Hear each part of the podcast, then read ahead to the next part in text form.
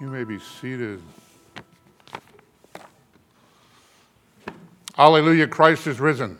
The Lord is risen indeed. Hallelujah. I put that in there because I forgot to say that. But I'm seventy-one and I forget a lot of things, you know what I mean? But he is risen indeed, amen?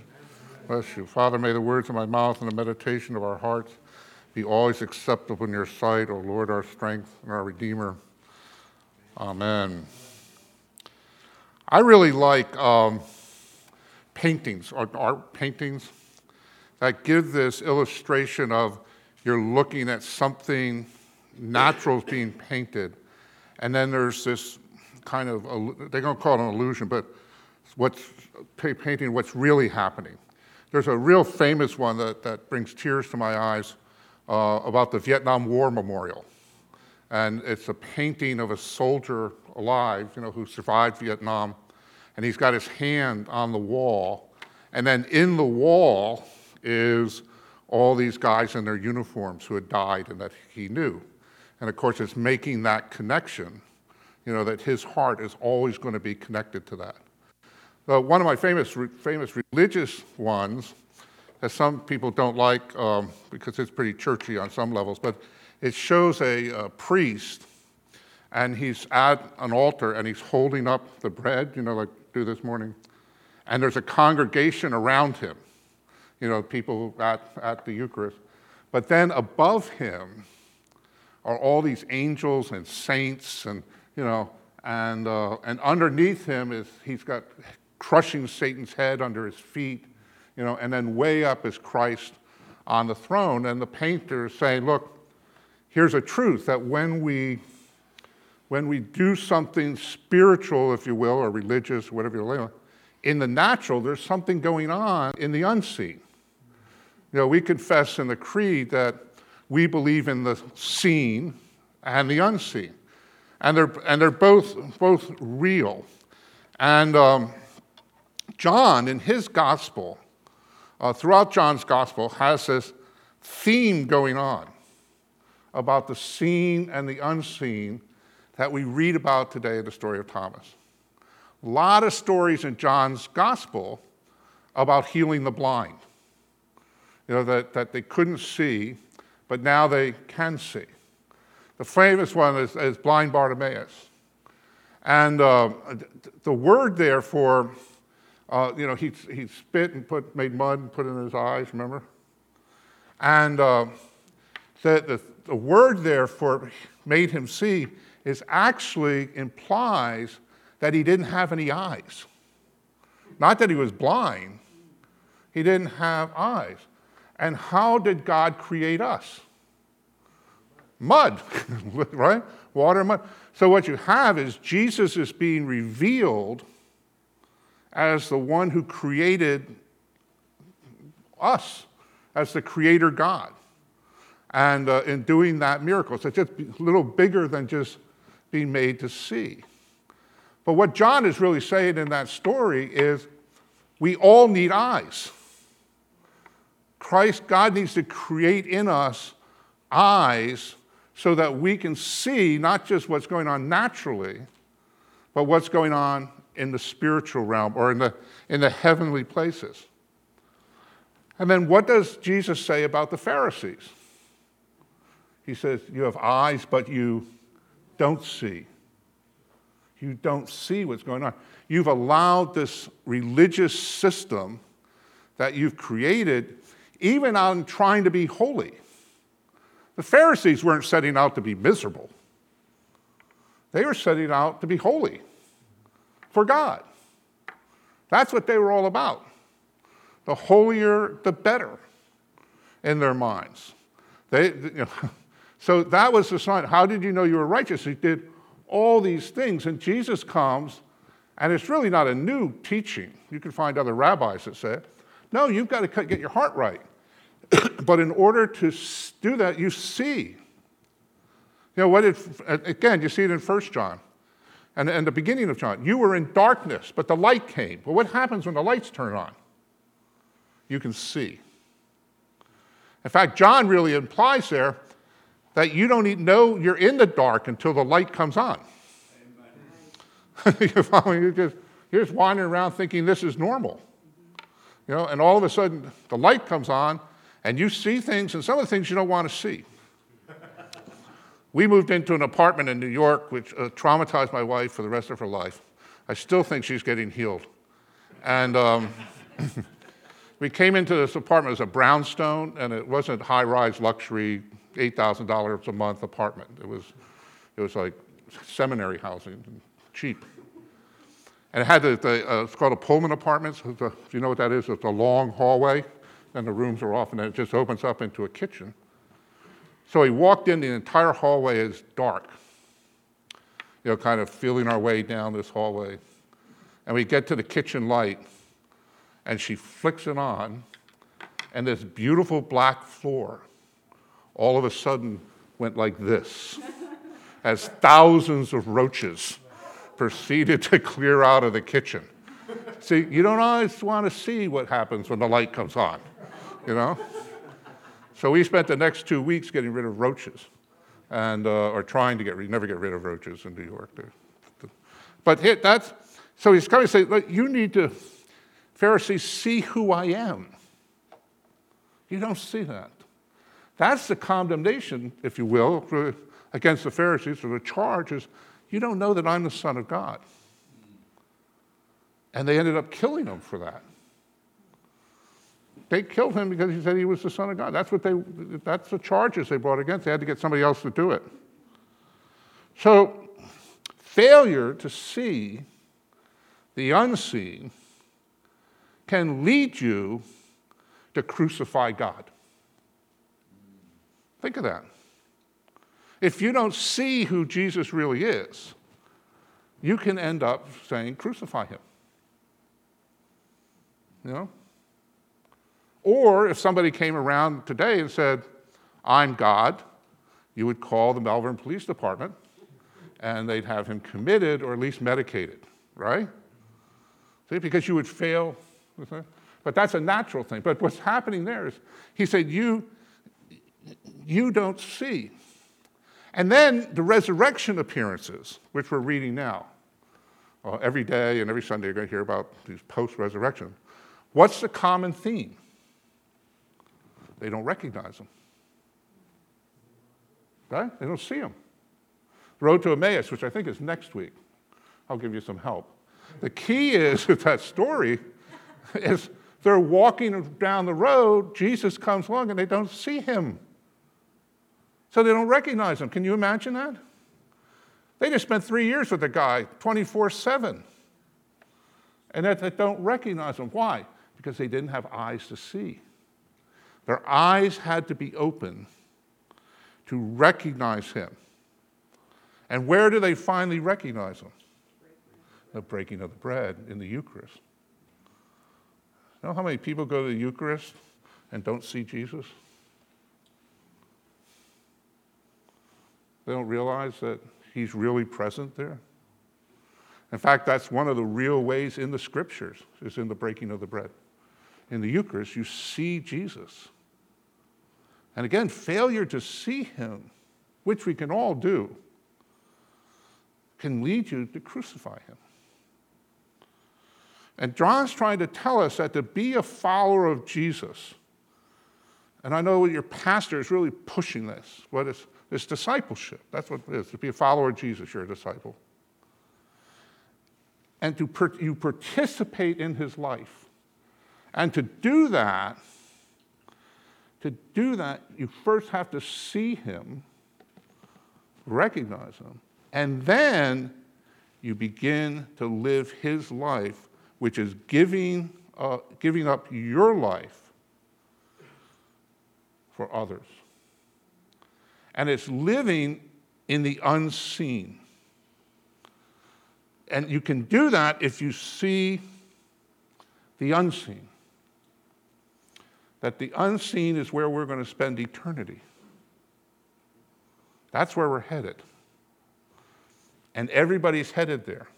You can try not to get there, but it ain't going to work. The vitamins, the exercise, you're going to leave the scene, if you will, and enter into the unseen. If the, if the question is, is which unseen are you going to be a part of?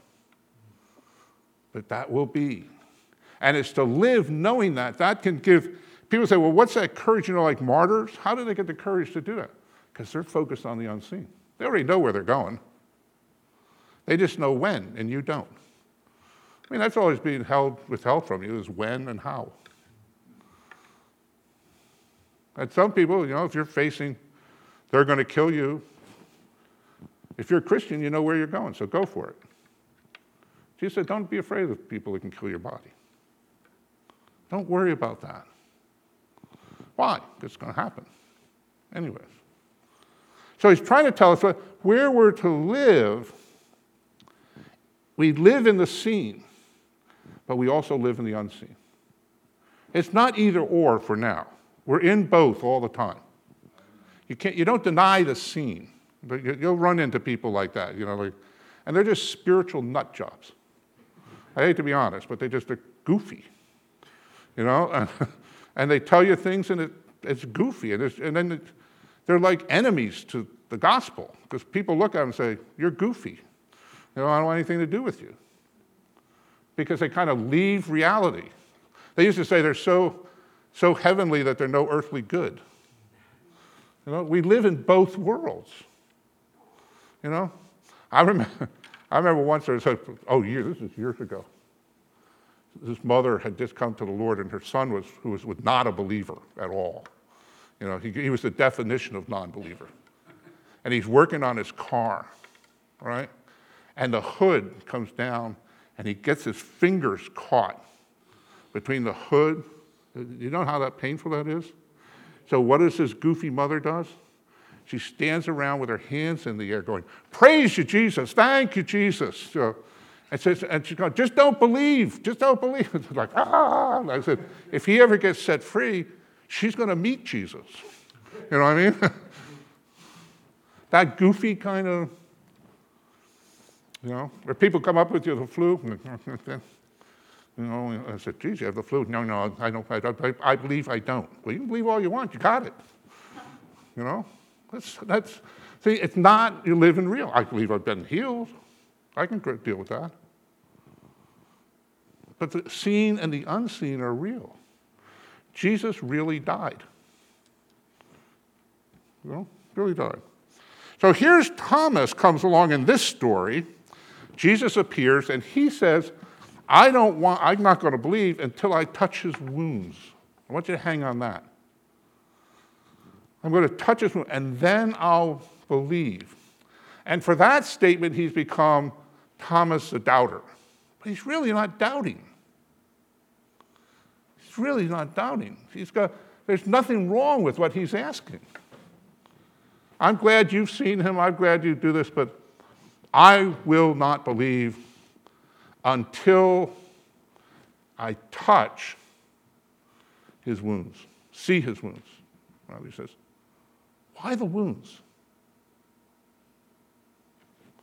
Why is it the wounds that Thomas? Why not till I see him do a miracle, or until I see him and he gives me a hug? You know, why why the wounds? Do you ever think of that? He's resurrected. But he says, no, I need to touch his wounds. The power of God, the power of God is in the wounds of Jesus. The power of God is not in military might. The power of God is in humble obedience, even unto death. If you want to be in the power of God,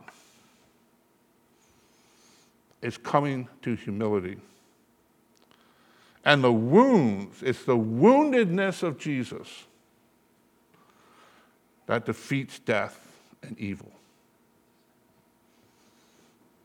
Jesus could have blown the head off of Satan, right?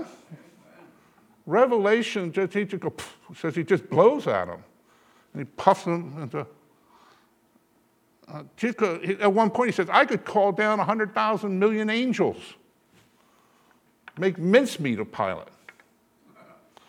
You know, that, it could have done all of that, but he didn't, did he? He didn't say a word. He was silent. He shows woundedness. To know, to look at Jesus, which I believe he's God, is you're seeing God's power on the cross. That's where the power of God is.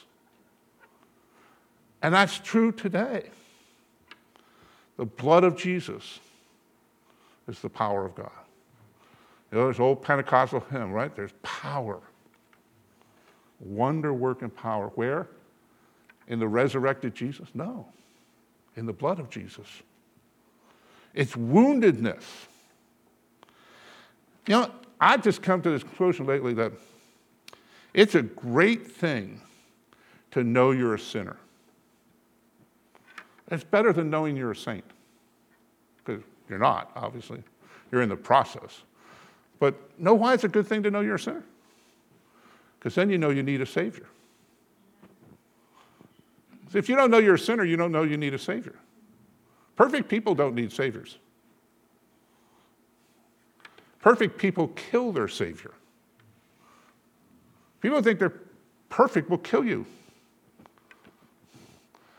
One of the dangers is with Christianity, when you get it in your head that you're righteous and you meet somebody unrighteous, you have to kill them.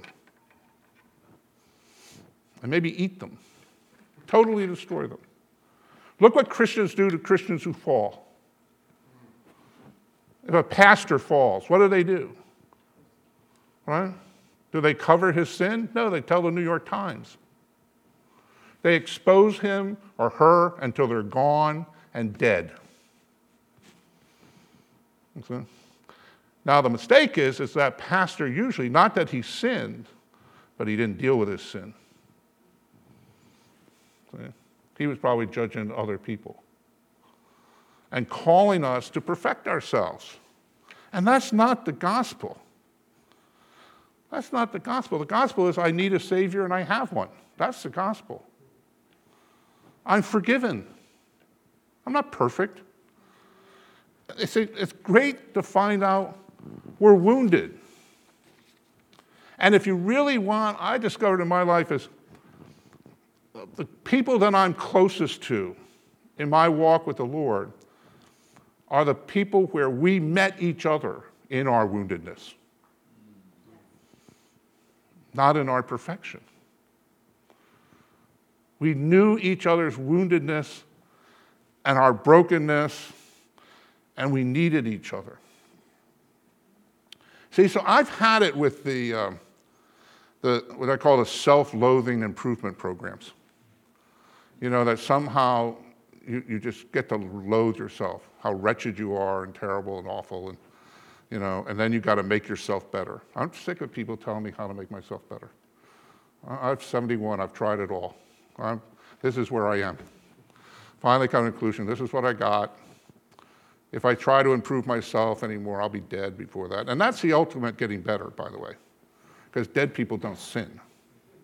You know, they don't do much. They just, you know, they don't pray more, read the Bible more. They're just dead. And that's when God can really work in you, because that's when he's going to raise you to eternal life. And it's going to have nothing to do with the fact that except you were dead and you believed in him. You believed in what he did. I don't think God wants us to be self-loathing. I think God wants us to understand we're sinners. And I want us in that understanding that we're sinners and we're wounded and we're broken to understand his love for us. My prayer has been that Christians come to understand how incredibly loved they are. And nothing can stop it. You cannot stop the flow of God's love. See? And you just got to, what Christians need to do is stop hiding from him. You know? Stop, stop. It's just receiving it. It's just there. God loves you. And he's always loved you. We're baptizing little uh, Grayson Cruz tomorrow. And uh, God loves him already. He doesn't love him because he's getting baptized. He loves him. He loved him before the foundation of the world. God has, God's plan for salvation for little Grayson, who's only a few months old, was while he was in, before he was in his mother's womb. You understand that? We're just responding. That's always my thing. Why are we going to wait off till he's fourteen? See? Why, why don't teach him how to receive God's love all through the thing so he can grow up not self-loathing himself? Say, just, you're in, kid. Now, is he going to get it right like we did? You know? I always think it's amazing that parents who failed at everything in their life try to teach their kids how not to fail. It's an amazing, you see? I just love them. Just love them. Kids who love don't rebel. Yeah, they do, but they do little rebellions. So they're loved. I think the people that are most broken, it wasn't that they didn't have parents that tried to make them better, usually with really bad ways, but they're children who didn't know they were loved. And they went and searched out in life to try to find love, try to fill that, that emptiness. And the wound just got bigger and bigger and bigger until finally God came along. You following? And then they didn't have to fill that big hole with drugs or sexual promiscuity or, or wealth or whatever it is they were trying to do it. They just, I'm loved. And I'm worthy to be loved. You're worthy to be loved. You're worthy to be loved. You don't have to earn it. Now, I'm glad what happened for me, I don't know about you, when I discovered that, Jesus didn't let me stay where I was. That love began to transform me. And the biggest transformation is that I could now love. I didn't know how to love. I knew how to use people to make me feel good. But to learn how to love, to learn how to give your life for another. You know? One of the blessings of having children is that you discover it's not about you. It's a sudden awakening. And uh, now they come to believe it's about them. You know, you have to shake that one up.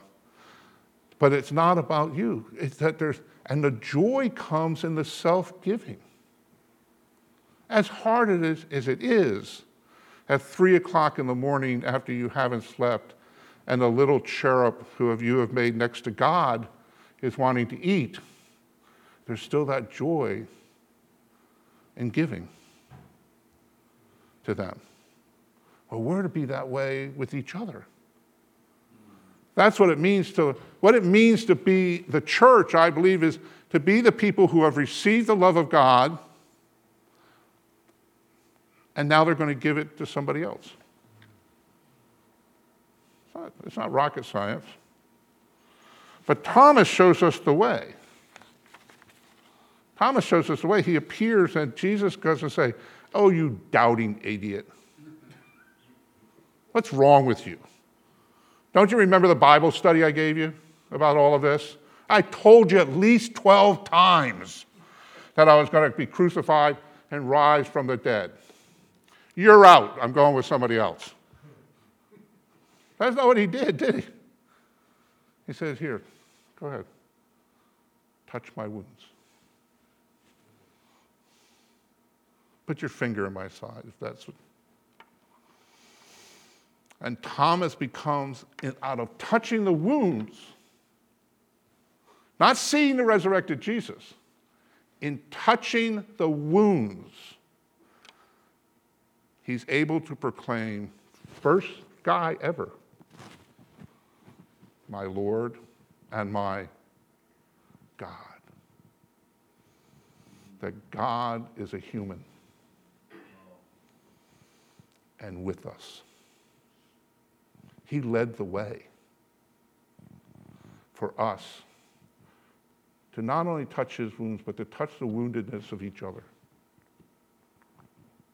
And knowing that in that touch, God reveals something unseen about us. The unseen becomes real. And all of us have an unseen.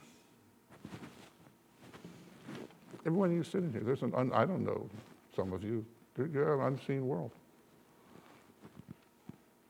But we really grow together when we expose that unseen to each other. The unseen that Jesus knows and loves, by the way.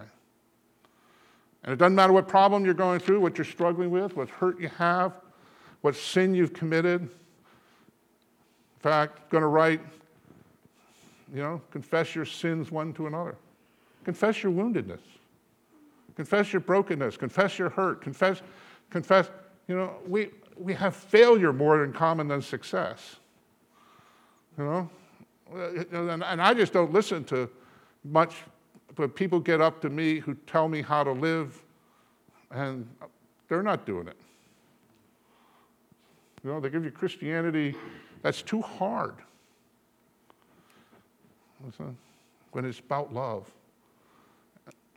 that human condition in each one of us that we can come to Jesus with, and we can come to each other with. Thomas is going to go from that moment, he's going to go to India, and he's going to die. He's going to be martyred. And I think it's sad that they remembered him as Thomas the doubter. I think it was Thomas, the real human, the real person. Thomas, the one who declared to Jesus, my Lord and my God. May this church grow in that knowledge. That this is a church who, because of love, is speaking to the world, this is God. This is who God is. And you'll find him here. Not when you get your act together. You know, it's like that examine yourself before you receive communion. There'd be nobody coming. You know what I mean? It, it, you don't get communion when you're perfect. You get communion because you're not perfect. It's like, as soon as you uh, get yourself together, I'll give you your medicine. Otherwise, you're going to die. I think it's good to give the medicine before they die. Brothers, amen? Amen. You see that in Christianity? Don't become that kind of church or that kind of Christian. Become the one that says, I'm going to love you. I'm going to forgive you. And I'm going to forgive you out of knowing I'm loved and I'm forgiven. In the name of the Father, and of the Son, and of the Holy Spirit, amen. Amen.